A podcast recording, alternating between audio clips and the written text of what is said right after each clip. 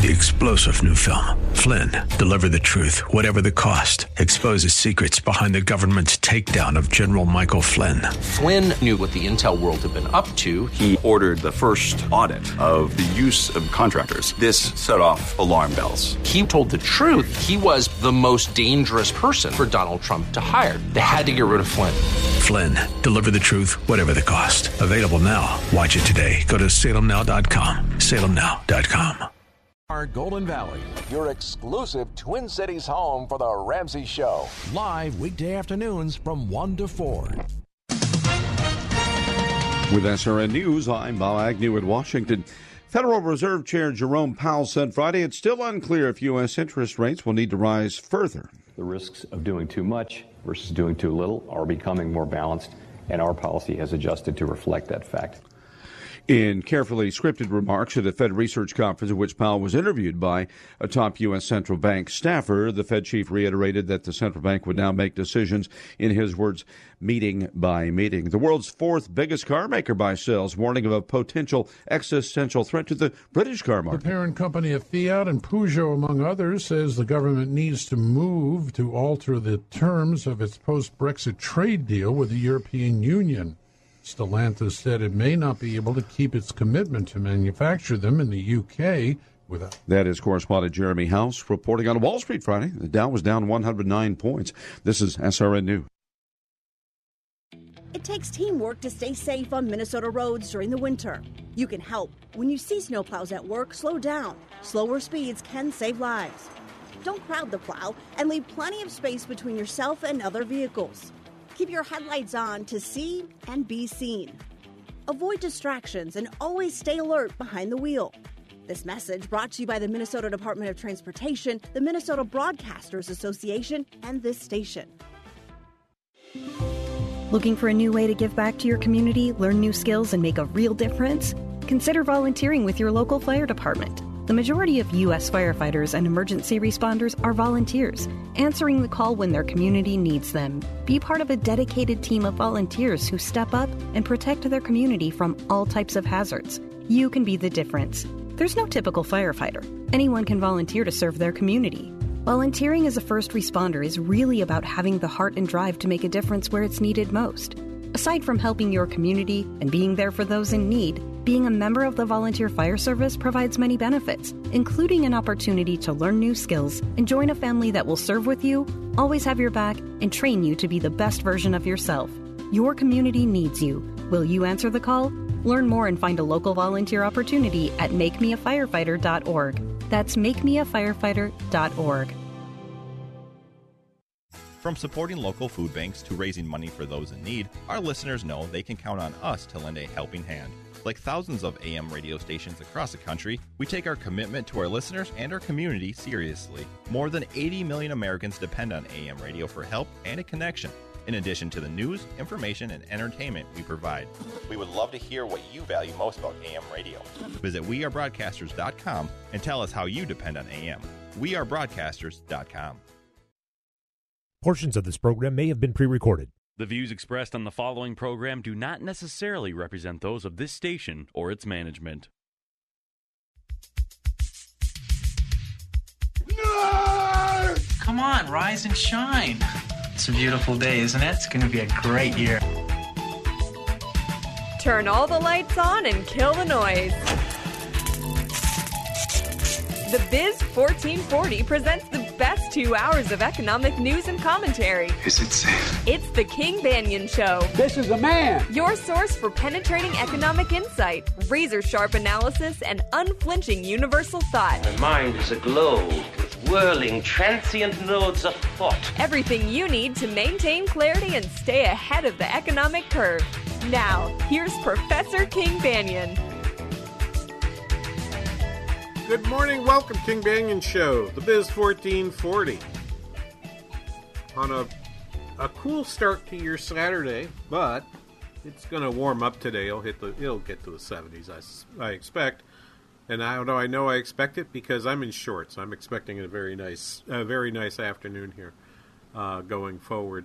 Uh, and uh, glad to be with you today. We're we're thank you for uh, thank you for giving me a week off last week. Uh, happy Mother's Day belatedly to those of you who uh, were able to spend time with your moms. Uh, we did so spiritually uh, over the weekend, over the past weekend uh, with our with our mom, um, looking at pictures and uh, having having all of the kids together. I think I saw three of my four.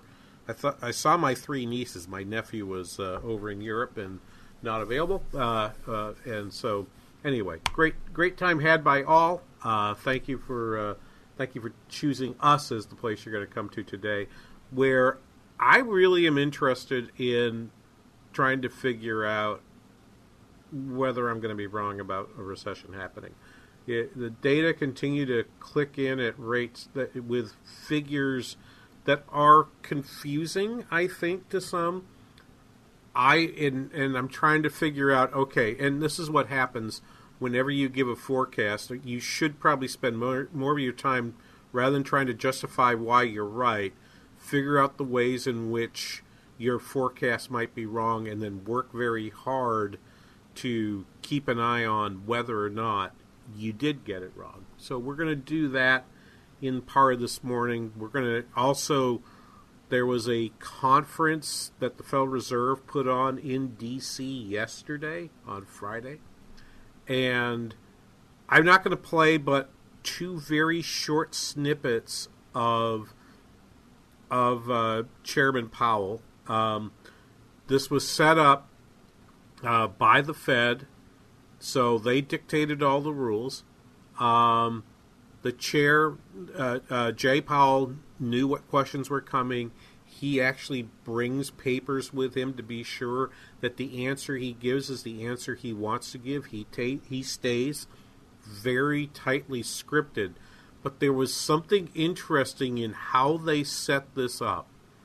And I thought it was fascinating that sitting alongside Jay Powell was Ben Bernanke, former chair of the Fed, um, now a scholar at the Brookings Institution in D.C., and um, who looks like he has not a care in the world who doesn't, and people were noting, he doesn't use any notes. It's like, yeah, but he used notes when he was, um, he used notes when he was um, chair of the Fed, but he no longer has any real responsibilities.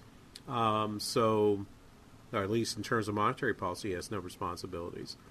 So, yeah, he gets to kind of just sit there and riff um, and, and, that's great. And then in the uh, 10 o'clock hour, we will have uh, Phil Kerpen, uh, uh who is president of uh, American Commitment, uh, a public interest firm, who published a piece not terribly long ago, a few weeks ago, about um, the veto of from the Bi- from President Biden, his very first veto of a bill and it was about the about changing the fiduciary standards for financial planners to say that they could or could not include uh, ESG as an investing goal.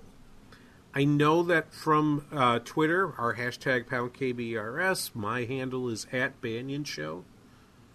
I know my my guests are interested in this topic, and almost truly serendipitously, in comes this uh, this email from someone saying saying, "Hey, you know, Phil's got a new piece out. Would you be interested in talking to him?"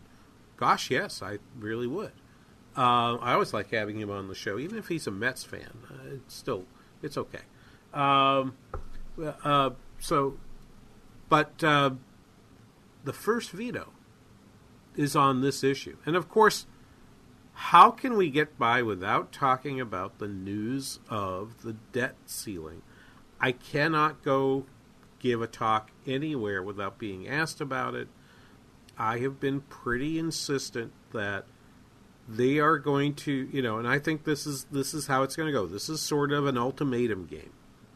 And in game theory, you play this game, and, and you play this game where each side tries to get the other side to blink. It's James Dean going to toward the cliff. They all have to see who's going to blink first.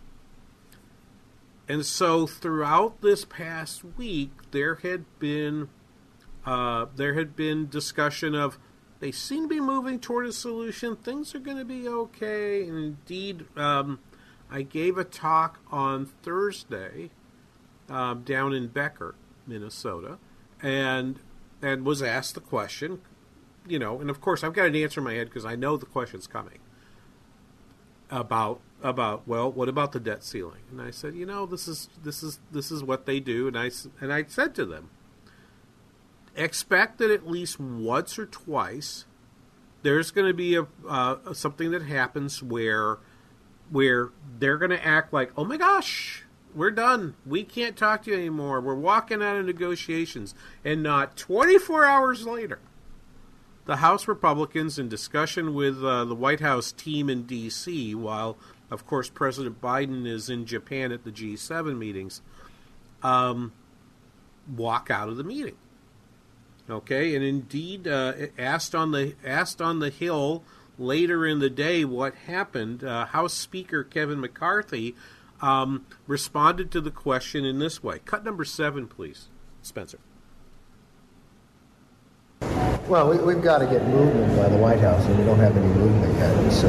Um, yeah, we got a pop. What's the tone, holding the tone up? seemed really optimistic yesterday. Is it? Yeah, I mean, yesterday, yesterday, yesterday, I really felt we were at the location where I could see the path. The, the, White House is just look. We can't be spending more money next year. We have to spend less than we spent the year before. It's pretty easy. We have to spend less than we did the year before. So, at right after, shortly afterward. Um, uh, President Biden is asked his asked for his comments about this, uh, uh, about the negotiations, and he has this to say. Let me go find this. This should be cut number six. What happens is the first meetings weren't all that progressive. The second ones were. The third one was. And then what happens is they, uh, the carriers go back to the principals and say, this is what we're thinking about. And then people put down new claims. I still believe we'll be able to avoid a default and uh, we'll get something decent done. So I think this is interesting. Uh, it's interesting insofar as what seems to be happening is, is, that the White House is saying we're going to get a deal done, we're going to get a deal done, and put and try to blame the House if the House Republicans if something doesn't happen, if there's a and trying to put pressure on them. Uh, whereas Speaker McCarthy is saying they're not really moving toward us at all, and we're not we're not willing to do this. They, there are numerous points uh, of contention. I'm only going to focus on one. Okay, I'm not going to work requirements for various uh, means tested programs, uh, transfer programs. Um, I, will just set that to the side. Um, there, there, there's some interesting discussion we could have about that, but I'm not. I, I, let me just focus on one thing. One of the insistences, and again, if you listen to the speaker, he says we have to get control of spending. It appears that that tells me that one of the sticking points in this is that the bill that the, the House passed that got the White House to the negotiating table. And let, us be clear, right? They said, you know, Biden had said, not going to negotiate, not going to negotiate, not going to negotiate. The House passes a bill. They're like, okay, let's talk. The bill says um, they're going to roll back discretionary spending to 2022 levels and then and then hold it down to a 1% increase per year over the next 10 years. Uh, David Henderson, who blogs at the uh, at the Library of Economics and Liberty, um, is retired. He used to work at the uh, Naval Postgraduate uh, uh, School out in Monterey. Um, has pointed out that that points out that if you make it grow by one percent, that means in real terms, in inflation adjusted terms, discretionary spending would fall. Remember, discretionary spending is a small portion of the entire budget. They have the the the House plan doesn't touch entitlements. except for the work requirement. All right? Doesn't touch it except for the work requirement. Um, and the p- biggest problem is that the debt, the size of the debt, is in fact getting bigger. Since 1961, Henderson points out, in only five years has there been a budget surplus that would actually pay down the debt. 1969, and then the four years between 1998 and 2001.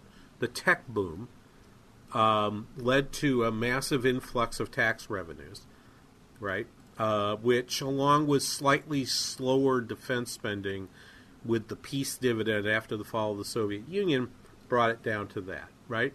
So, so we, in the meantime, the federal debt has gone from 22% of GDP in 1974 to now 94% of GDP in the fourth quarter of this past year. Right? So the problem is the level of spending. And this even this very small down payment what what I heard Speaker McCarthy say is that that they're not really willing to limit that particular number. I'm going to give you some, some more numbers on this coming up right after these messages. You're listening to the King Banian Show on the Biz 1440.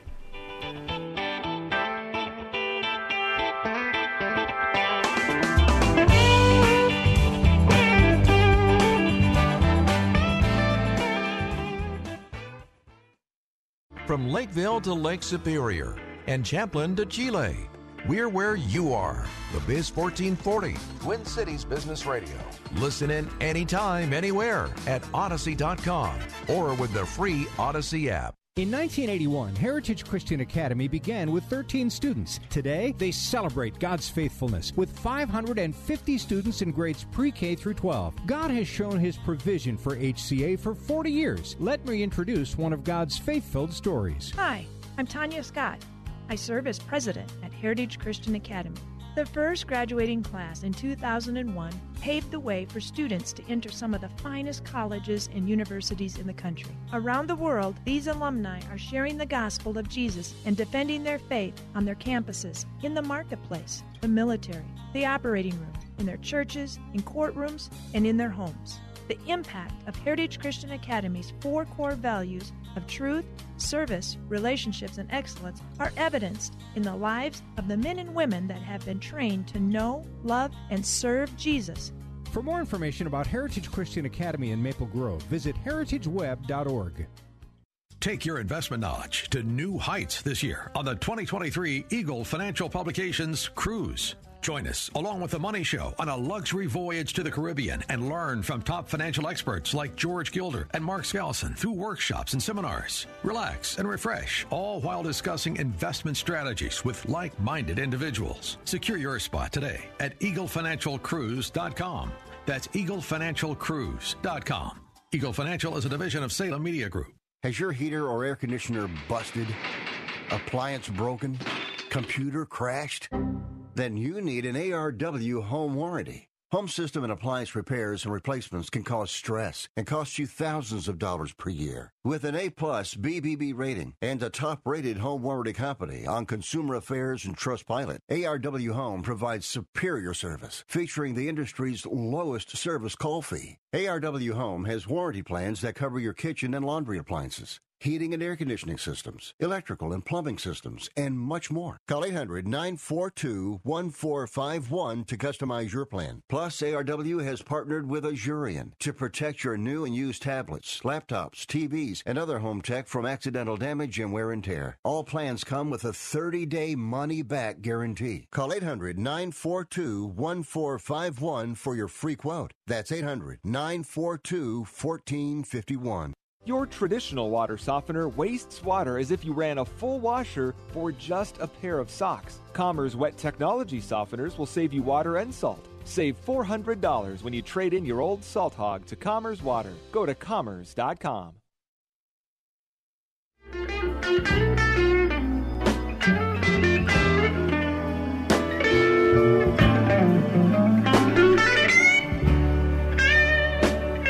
Welcome back, King Banian Show. The Biz 1440. Oh, that Sounds so good. I'll have to listen. I'll, I'm gonna have to listen to that after the show. It's a good day to do this. Yeah, are you, have you got the uh, the debt limit blues? I do. I'm sick of talking about it. But you kind of have to talk about it. And why do you have to talk about it? Because I just tweeted to you at the hashtag pound KBRS. If you if you were following us before, refresh your screen. It should pop up. I just put this up in the last 60 seconds. Uh, a the budget outlook numbers that come from the CBO. Okay, um, and and and you will see. And so I just I just I just tweeted the screenshot and I used our hashtag pound KBRS, which is how you follow the show all the time. Uh, of course, you can uh, follow our station at uh, the Biz 1440 at TwinCitiesBusinessRadio.com. Take a look at the data, okay? And I and I want to point out, right? Outlays is a share of GDP, right? Meaning total spending from the government as a share of GDP has averaged between 1973 and 2022 21%, whereas tax revenues have averaged about 17.5%. It is hard to get them much above 18. It is hard to get them much below 17. They kind of just run in that range. Um, revenues actually came in very high in 2022, um, up to 19.6% of GDP. Uh, but the point here is that the spending that happened in in the first two years of the Biden administration has expanded that out from 21% of GDP to now in, in 2022 in fiscal 22 ending last September 30th uh, 24.8%, fiscal 23 expected to fall all the way to 24.2%. But more importantly, if you sh- if you expand out to 2033, you get 25 it goes back to 25% while you still have that 18% of, of, of tax revenues to GDP. And it really does seem like there is that we have had high tax rates in that period between 1973 and 2022. We have had low tax rates in that time, but the amount of tax revenue we collect doesn't seem to vary by by much.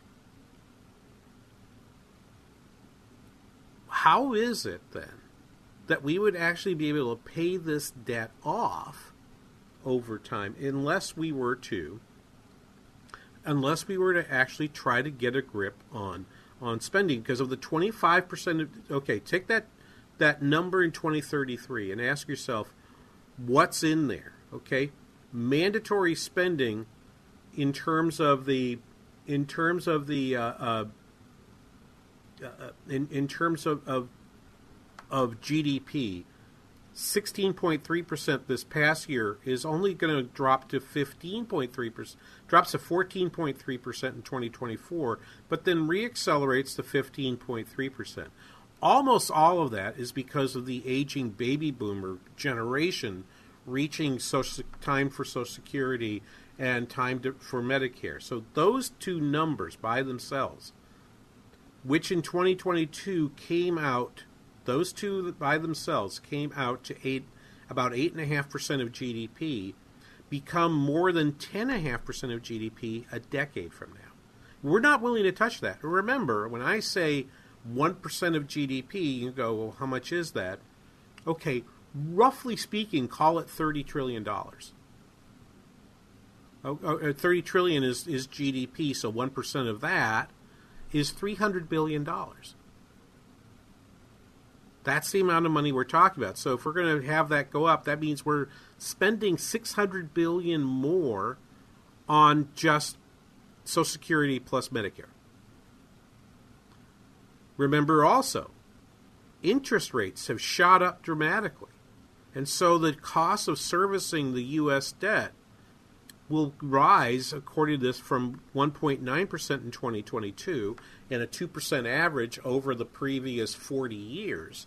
It accelerates to 3.7% on CBO projection in 2033. Now, again, I'm using CBO because the Office of Management Budget is a creature of the of the executive branch, and I've always thought their numbers might get moved around somewhat by by the White House. Okay, they move it in whatever direction the president at that time would want. CBO, I agree with David Henderson about this. Does a fairly good job of maintaining maintaining a, a nonpartisan stance. I trust their numbers more than I trust OMB numbers. I trust them more than in terms of the budget deficit. CBO is pretty much, you know, it's kind of hard to think about who does a better projection than they do. I don't have I don't have a good I don't have a name for you on that. So if I look at if I look at that then and I say, well then what we need to do is get our hands on discretionary spending. Non-defense discretionary spending goes down from 3.6% to 3.2%. And if you froze that number to grow at 1%, that would actually come down a little bit more but understand that non defense discretionary spending is already below G- its, its 40 year average and is unlikely to grow very fast since then. If you hold that to a 1% growth number over 10 years, you probably save about a quarter of a trillion dollars, $250 billion. So you're going to save less than 1% of GDP. So maybe rather than having a a deficit that's near 7% of GDP, it'll be closer to 6%. That's still too much. They're still arguing around the edges of the problem. We're going to enter a period where we have higher debt and higher deficits. And there are a lot of people, including the folks uh, who are arguing on the White House's behalf right now, who are saying, "Look, this doesn't really matter that much. The size of the deficit's not that Im- is not that important."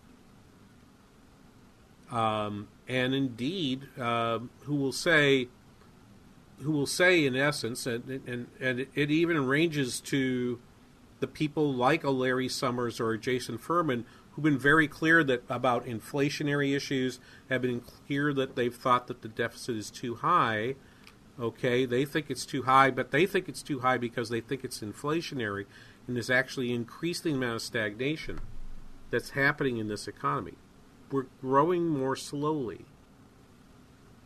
And as I was saying to this group on Thursday in Becker, what concerns me about this is I'm coming to the view that, that there are diminishing returns to additional deficit spending we blew out $5 trillion in the economy, uh, uh, in spending, between the between two bills in 2020 and and one bill in 2021 in response to the pandemic.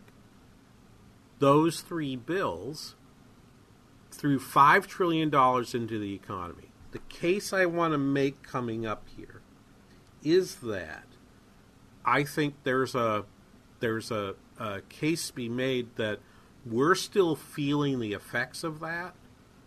And some of that is actually built in a buffer that has helped us to now avoid a recession that I've been predicting now for well about five months. Okay, I'm right at the point, right? And frankly, if it starts in August rather than what I thought it was May or June, I'm okay. Okay, but if it starts in 2024, then I'll say, okay, I was wrong. I thought it was going to start in 23. It started in 24. Okay, I can be off. I can be off a few months, but if I'm off six months, no, then you, you got that one wrong. And I'm looking to see where that comes from. And I have to say, one of the things that I believe is causing that is actually is actually perhaps the impact of that spending. I don't think anyone has said this better than uh, Joe Brusuelas, who's the chief economist for RSM uh, up in Canada, uh, who who was on Yahoo Finance yesterday and had this to say. Let's play cut number eight, Spencer. The $5 trillion put on the table was the first time the federal government's really used fiscal firepower in a significant way to alter the dynamics and trajectory of the American economy since the mid 1960s. Yeah, we got some inflation out of that, but I would argue most of the inflation we got was due to the supply chain shocks followed by the Russian war in Ukraine, in addition to the demand where we had too few too many dollars chasing too few goods that half a trillion that we have sitting in excess savings right now, that's really the difference between uh, uh, an economy that's growing right around trend at around 1.8%, an economy that would be in recession. You know, if you take a look at the corporate sector. Right. I, and I'm going to show you, because I've, got to run to a break here in a moment, but I want to show you uh, a, a, a, a, graph that we've that I've been drawing to sh- think I just deleted it. I'll have to reopen it. Um, I want to show you a graph that demonstrates what we're talking about, um, which is the, the the the big burst upward in bank deposits that I think represented the holding of of the excess uh, savings out of that five trillion dollars. He puts the amount left at half a trillion. I actually think it might be a little bit greater than that. And that story, um, and it just depends on how you're, you're, what you include and where did that money go. If you put the, if you include um, these other places that I think the money is staying in, I think there's closer to a trillion, and that is still providing some buffer uh, out there. Because why? Because the job market has actually done better than I expected it to do, and and wages have increased somewhat, and I think that there's still that that that is allowing people to continue to keep spending. I want to look at the data of the week, and I want to talk about talk about those issues as well. We'll talk about them right after these messages. You are listening to the King Banaian Show on the Biz 1440.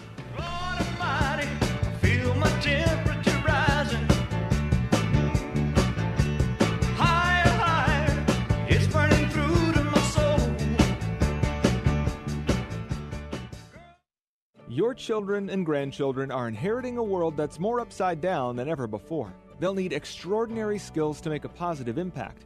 A Christian education will give them the solid foundation they need to not only endure, but thrive. And that education is available for half off their first year through TwinCitiesTuitions.com. To see our full list of participating schools and to see if the half off tuitions program is a good fit for your family, go to TwinCitiesTuitions.com. That's TwinCitiesTuitions.com. When should you start collecting your Social Security? How you answer this question will be the difference in the success or failure of your retirement. Tune in to Money Matters with Alan Mike this week. They'll be sharing Social Security tips from the basics of the program to strategies to maximize your payments. Alan Mike will help you sort out this important but often misunderstood part of your retirement income plan. Listen to Money Matters with Alan Mike, 2 p.m. Sunday on the Biz 1440, or call them at 855 231 6010. Did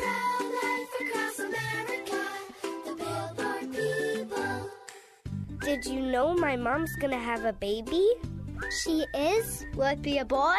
Or will it be a girl? We don't know yet, but we heard the heartbeat, and my dad said this is gonna be someone very special. You mean like being a president? Or maybe a doctor. Well, probably maybe like a singer or dancer, I think. Hello, my name is Marianne Kuharski. I'm the director of Pro Life Across America. We know that every baby is a miracle and has the potential to do great things. If you know someone who is pregnant or in need of alternatives or assistance, or would like to support the work of Pro Life Across America, please call 1 800 366 7773 or visit our website at prolifeacrossamerica.org. Pro Life Across America is non political and totally educational.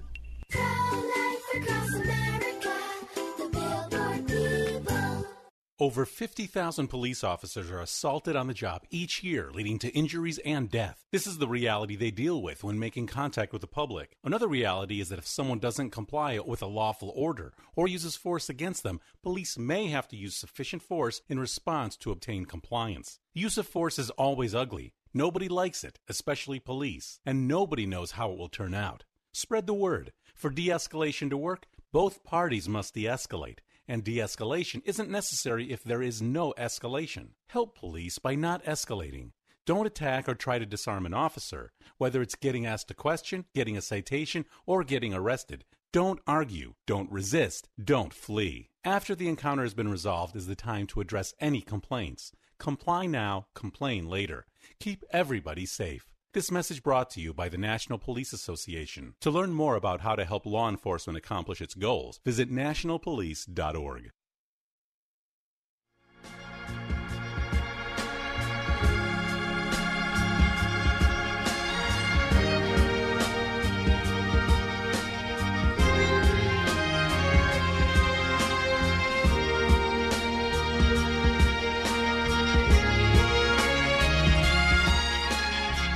Welcome back, King Banaian Show, the Biz fourteen forty. Good to be good to be on. Uh, we're talking about the uh, we're talking about whether or not this economy is resilient. Look, I I know in playing the Brusuelas piece, he talks about fiscal firepower as if it's a, a lovely, powerful tool. He is part of. He has been a long time part of Team Transitory, uh, and um, as you know, I am not.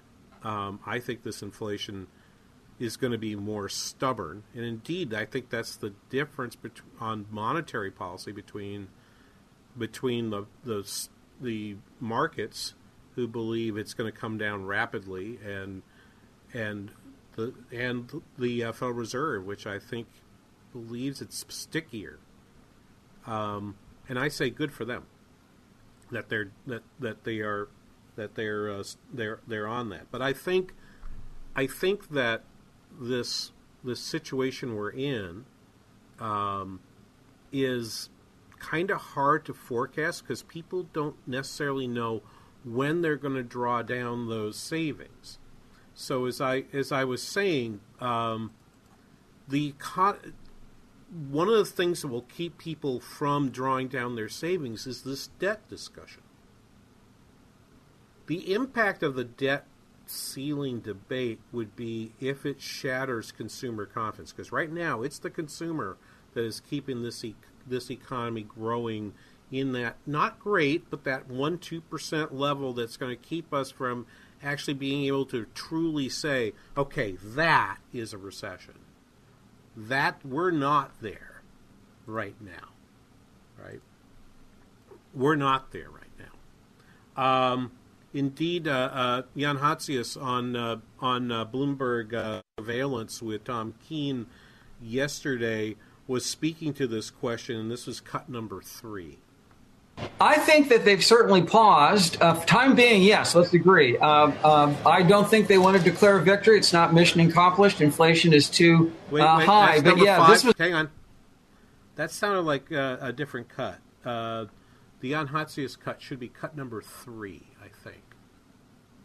A lot of humility is in order as we go into yes. the next few mm-hmm. months. There's obviously a lot of event risk but I would say we're, we're reasonably well set up in terms of the disinflation process that's underway. And and this is a when he says that he means that he sees a soft landing. Let me continue with him. This should be cut four. Well, I think by June of 2024, I would have, uh, you know, our baseline has the rebalancing in the in the labor market completed at that point. Mm-hmm. and inflation you know, down from uh, you know, right now we're four and a half. Uh, by you know next year, I think we'll be below three percent. So I do think we're going to be in a very different place. Mm-hmm. Okay. So he's seeing a recession. If you look at the, data from the last week, uh, okay, got it. Um, if you go look at the data from from retail sales that came in this week, and this has been this has been something I've been focused on quite a bit. Has been the difference in the data that comes out uh, between anything having to do with manufacturing and anything that having has to do with sales.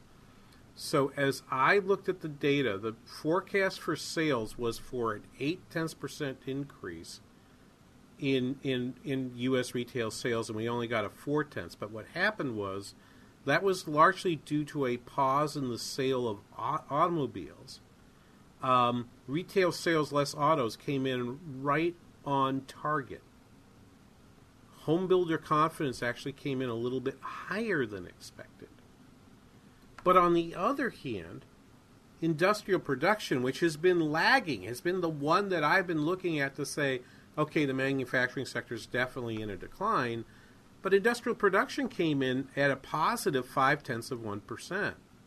And that's why I think this viewpoint that some people, including Brusuelas, has had, that what we're experiencing is the resiliency of the economy.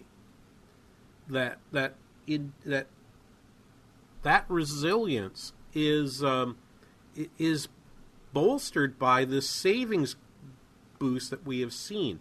Now, let me talk about the graph I just posted for you because what I was trying to measure in this graphic was the the change in in three types of deposits, right? So somewhere in May of somewhere in early 2020, the Federal Reserve changed.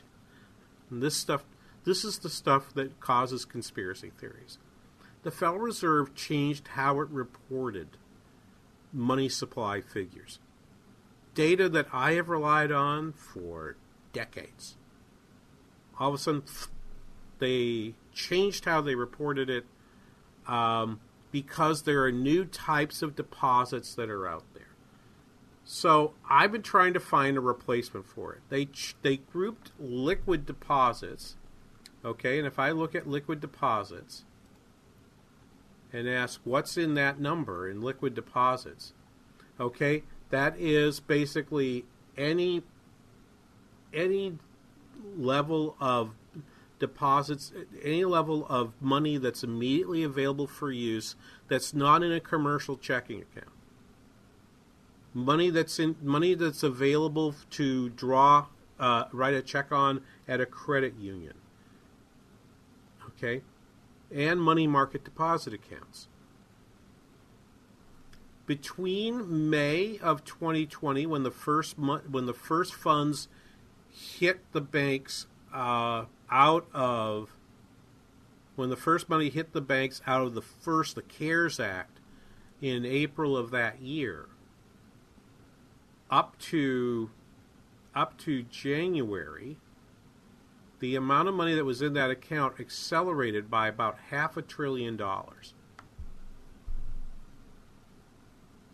Then then the Biden administration comes in, new Congress, and they say we need to spend more money. So they go ahead and drop money in the form of of the American Recovery Plan and the amount of money in the saving in the number that I track for savings accounts between January of 21 and January of 22 rises by another by an, approximately another trillion dollars. Now, after 22, it decelerates rapidly so that we're actually back down to a level below where we were pre-pandemic. But the difference here is people are saving money because short term interest rates on other kinds of accounts have gone up. Small denomination time deposits, okay? Those are time deposits that are that are balances less than $100,000. Okay? That's the little certificate of deposit that you have at your bank. Those things paid less, you know, less than 1% back in 2020, and there was less than half a trillion dollars in those accounts back at that time. And indeed, by the time you get to um, get to January of 2022, there's less than $100 billion in these small time deposits because they just don't pay anything. There's now almost half a trillion dollars in there.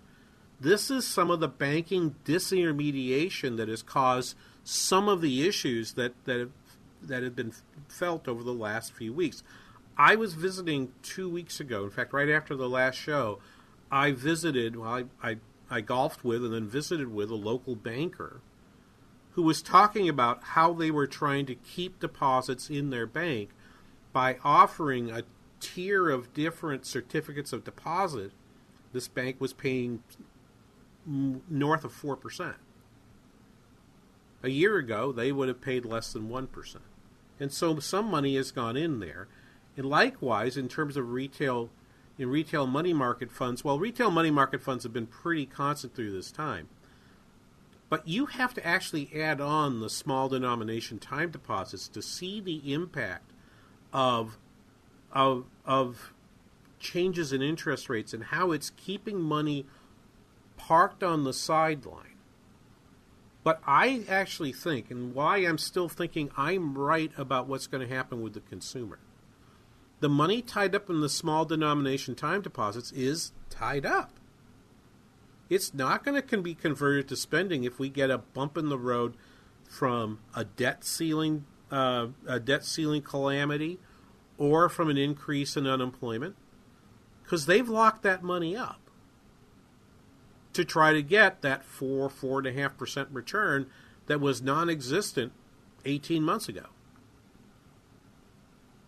So, that I believe is why I still think, on balance, we're going to be right in saying the recession's coming in the second half of the year. I've been watching this savings number for quite some time and trying to get a grip on it. And I would hear people say that there's half a billion, there's a, or half a trillion, or a trillion dollars, and I'm and I'm looking at the data just on these other liquid deposits, which is mostly what I think of as as where the savings went.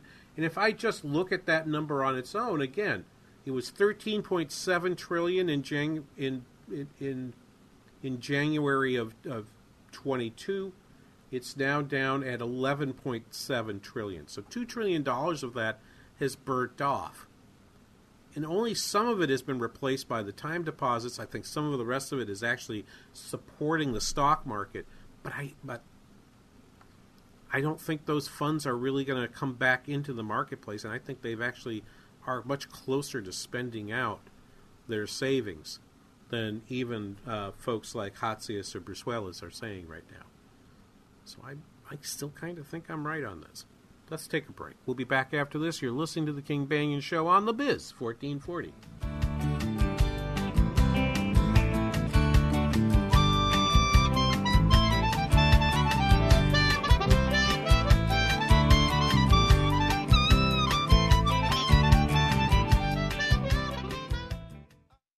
The Biz 1440, KYCR Golden Valley. Wesley Financial Group is not a law firm. This story is called The Ugly Truth About Timeshare. If you think you've done your family a favor by buying a timeshare, you need my help. Hello, I'm Chuck McDowell, CEO and founder of Wesley Financial Group. Ten years ago, I started helping folks cancel their timeshare. And in the process, started what's now called the timeshare cancellation industry. Timeshare is the only thing that you can buy that you can't tell me how much it's going to cost or when it's going to end. When you buy a timeshare, you give them a blank check to fill out any amount they want for annual maintenance and assessment fees. The crazy thing is, this never ends. Even when you die, your family's now going to be stuck with this burden. Stop the insanity today. Call my office now. If we take you as a client, I guarantee we'll cancel your timeshare or you'll pay nothing. Call for your free information kit. 800 626 5252. That's 800 626 5252. 800 626 5252. Do you have Medicare and do you use a CPAP machine? This is a national healthcare alert regarding your CPAP supplies. Using a clean CPAP mask and clean supplies is important to staying healthy. The best way to make sure your CPAP equipment is clean is to get new supplies. If you have Medicare, we have great news. Medicare will pay for you to have new clean supplies every 90 days. We'll even do all the paperwork for you to make sure that there's little to no out of pocket cost to you. And you don't even have to leave your home. We provide free in home delivery. So if you're a CPAP user and you have Medicare, staying healthy with new CPAP equipment is easy. Just make this free phone call right now to get started. Sponsored by Specialty Medical. 800 260 1792. 800 260 1792. 800 260 1792. That's 800 260 1792. Hugh Hewitt here. It is critical we keep AM radio in all cars and all trucks. More than 80 million Americans depend on AM radio for news, weather, and opinion. AM is also the backbone of the emergency alert system, keeping you advised of threatening weather conditions and Amber Alerts. Text AM to the number 52886. Tell Congress that we need AM radio in our cars. Again, text AM to the number 52886. Standard message and data rates may apply. The Ramsey Show. You're also supposed to enjoy money. Now, some of you that overspend out there, you spend like you're in Congress, you don't have any issue with this enjoying money thing. Enjoying money without overdoing it is a sign of maturity. The Ramsey Show. Live every weekday afternoon from 1 to 4.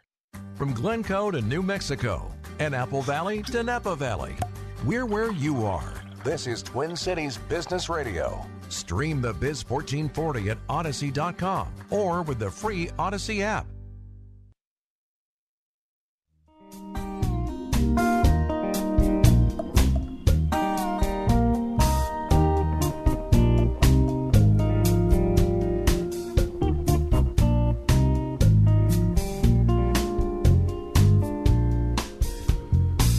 Welcome back. King Banaian Show, The Biz 1440.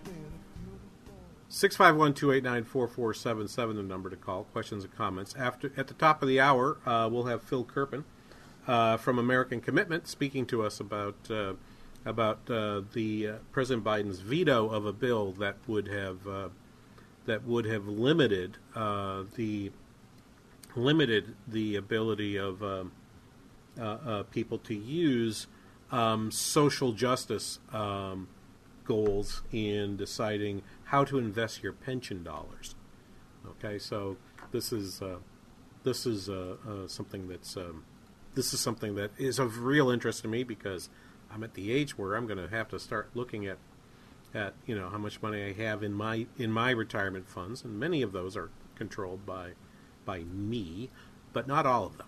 And um, I, I, I do have some concerns. 651 289 4477. Um, let me finish up this hour with, with with sort of one more look around all of the da- all of the data uh, that's out there. So I, again, retail sales minus autos looked uh, actually came in right on target. As I looked at the if you look at the changes, uh, motor vehicles were up, but less by less than expected. Uh, um, but online purchases were up um, uh, um, were up by 1.2 uh, percent. Building materials up uh, half a percent. Healthcare products up nine tenths percent. General merchandise stores, Walmart, Target, up nine tenths percent. And the fact, and, and, and frequently when you see these data go in one direction or the other, what you what what's caught your what ends up catching you is uh, uh, a surprising drop or increase in the amount of gasoline sales, and they were actually down. Um, uh, eight, the sales was down eight tenths percent, which was weird because gas prices in April had gone up, but the but the but sales had gone down by more than a little bit. What does that mean? Not exactly sure. Okay. Um, that said, that plus the positive industrial production data cause measures like GDP now to put to put intra, uh, to put GDP for the second quarter, which we are now officially more than halfway through, in the range of like I've seen numbers in one and a half to two percent, up from the the barely above one percent level in the first quarter. We'll actually get a second estimate of GDP, yeah, a little bit later this coming week. Um, but you will see you will see numbers starting to be projected for quarter two. Look, first of all, it's still early. We're still receiving data for the first month here for April. As I as I as I as I go to look at the data that's coming out over over the coming week. Um, You'll you'll get you'll get that second estimate of GDP on Thursday. You'll get the durable goods data on Friday. Personal income, personal spending data both of which are expected to come in at a nominal basis at a positive four tenths of percent, which would be on a real on real terms slightly positive, but not not super good. We still think core PCE inflation is stuck around four to four and a half percent. I still see the economy as being held here. I'm going to defer my conversation about what, the, what that means for the Federal Reserve until until after we finish up with Phil Kerpen uh, during the next hour. I'll keep. I'm going to reserve a little time to talk about that. But uh, I I think that uh, I think that uh, the the data that you'll get in, you know, consumer you'll get consumer sentiment next week as well. We will be here for Memorial Day weekend, just so that you just so that I make sure everybody knows and and uh, all, including uh, Spencer to say no. I'm I'm planning to actually work this coming weekend or come do the radio program this coming weekend. The number to really watch for this week will be on Tuesday because you'll get the flash services and flash manufacturing PMIs for May. That is the first peek we get at what the month of May looks like. If I'm going to be right, those numbers should come off of and disappoint relative to the numbers we had in April. Uh, the PMI, again, 50 is the balance point. Below 50, below 50, much below 50 means recession. Much above 50, anything at 50 and above means expansion. Services PMI was reported in April at 53.6. Manufacturing PMI reported at 50.2. You would expect then that those numbers are going to come down a little bit. So Tuesday is actually the is the first point I'm going to look at, and then Friday. Tuesday for the PMI data, Friday for the for the personal income and personal spending data, and and a and probably the the first best good look at what happened to inflation in April from the measure that is preferred by the Federal Reserve. So coming up next, okay, what should your money manager, when you put money into a mutual fund or into a pension plan, hmm, what should be used to determine where your money goes? Okay? Should it include should it include social goals, environmental goals, or so forth? We're going to talk about those with Phil Kerpen right after this on the King Banaian Show on the Biz 1440. We noticed we had a leak in our roof. Hey, I'm Brenda from Stillwater, Minnesota. We noticed some water staining in our ceiling by our chimney.